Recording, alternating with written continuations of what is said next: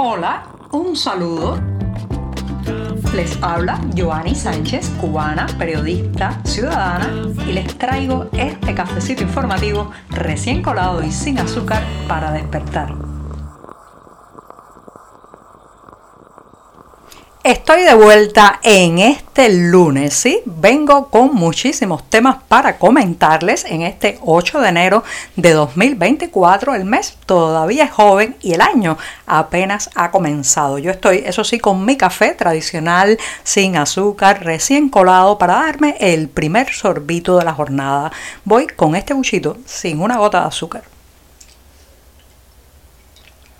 Muy necesario el cafecito de lunes y paso a comentarles que hace unos años si uno caminaba por las calles cubanas iba a ver en algunos lugares, especialmente alrededor de las zonas donde se botaban eh, basura, desperdicios, los recolectores de materias primas. Buscaban cartón, latas, también envases de plástico para después llevarlos a vender a las llamadas casas de materias primas. Son estatales básicamente donde pues se les pagaba por el peso, por los kilogramos de materia prima entregada según eh, el material de que estuviera compuesto. En el caso del aluminio tenía un precio, el cartón otro, los envases de plástico, también el vidrio se recolectaba. Y eh, la gente comenzó a ver en esto un negocio y muchas personas, especialmente gente vulnerable que vivía en las calles o eh, de sectores más pobres de la población, pues encontraron en la recolección de esta materia prima y la venta posterior en las casas estatales eh, una posibilidad de obtener dividendos. Incluso,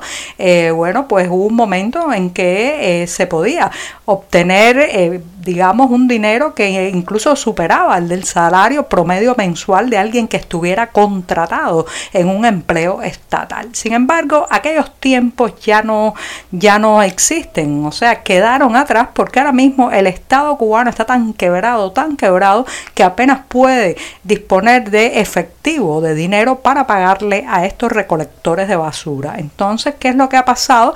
Que muchas de aquellas personas que vivían de la recogida de latas, de refresco o de cerveza y con eso se mantenían ellos y sus familias, pues ahora mismo eh, han caído mucho más en la miseria porque las casas de materias primas estatales funcionan una o dos veces al mes. Por ejemplo, un reportaje que llevamos en las páginas de 14 y medio detalla la situación en la provincia de Holguín, donde varias de las casas de materias primas que visitamos estaban cerradas, no tenían efectivo y no podían comprarle a los recolectores sus materias. Entonces, eh, ¿qué ha pasado con esto? Que ahora, pues además de reducirse la capacidad eh, económica de esas personas que se dedican a esa ocupación, pues entonces el sector privado es el que está absorbiendo parte de lo que se recolecta, especialmente el aluminio de las latas que se destina en los talleres particulares a la fabricación de eh, cazuelas, jarros, tapas para ollas, también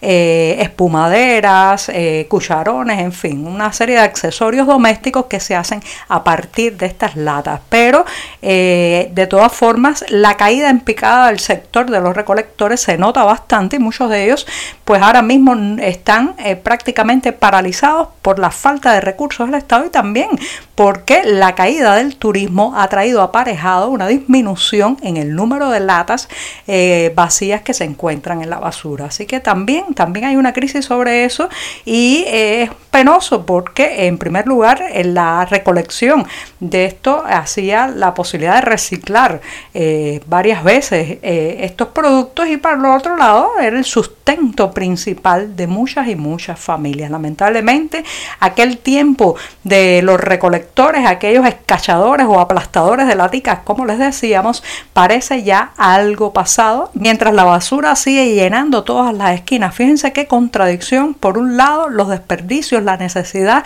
del reciclaje, pero por otro, la falta de dinero para pagarle a los recolectores. Las arcas vacías de Cuba, el desplome de las finanzas del Estado, además del envejecimiento acelerado de la población unido al éxodo, al éxodo masivo que se está llevando cada mes a miles y miles de personas jóvenes, profesionales, con una ocupación que ya no aportarán su esfuerzo, su energía ni su talento en su país, sino que pues se abrirán camino en otras naciones, todo eso combinado como una tormenta perfecta a hecho que pues se publique en la Gaceta Oficial Cubana del pasado 4 de enero una nueva normativa para el cálculo de las pensiones por jubilación e invalidez total. Se trata de una regla que busca reducir el gasto público con nuevas escalas regresivas, o sea, nuevas fórmulas, nuevos métodos, nuevos cálculos para sacar el monto de la pensión con la que se retirará alguien después de años y años de dura labor. Esta nueva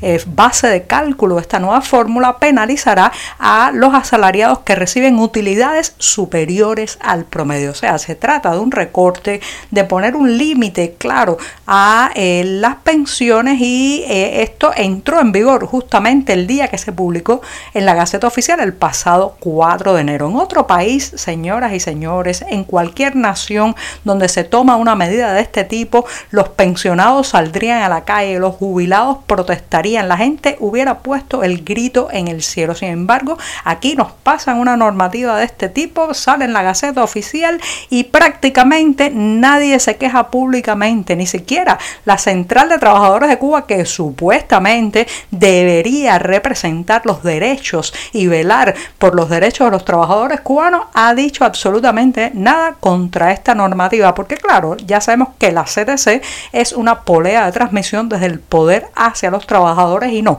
no un verdadero sindicato que lucha por reivindicaciones y porque no se afecte el bolsillo de sus representados. Así que así vamos, en silencio han pasado esta normativa bajo el telón que afectará a partir de ahora a los próximos que se jubilen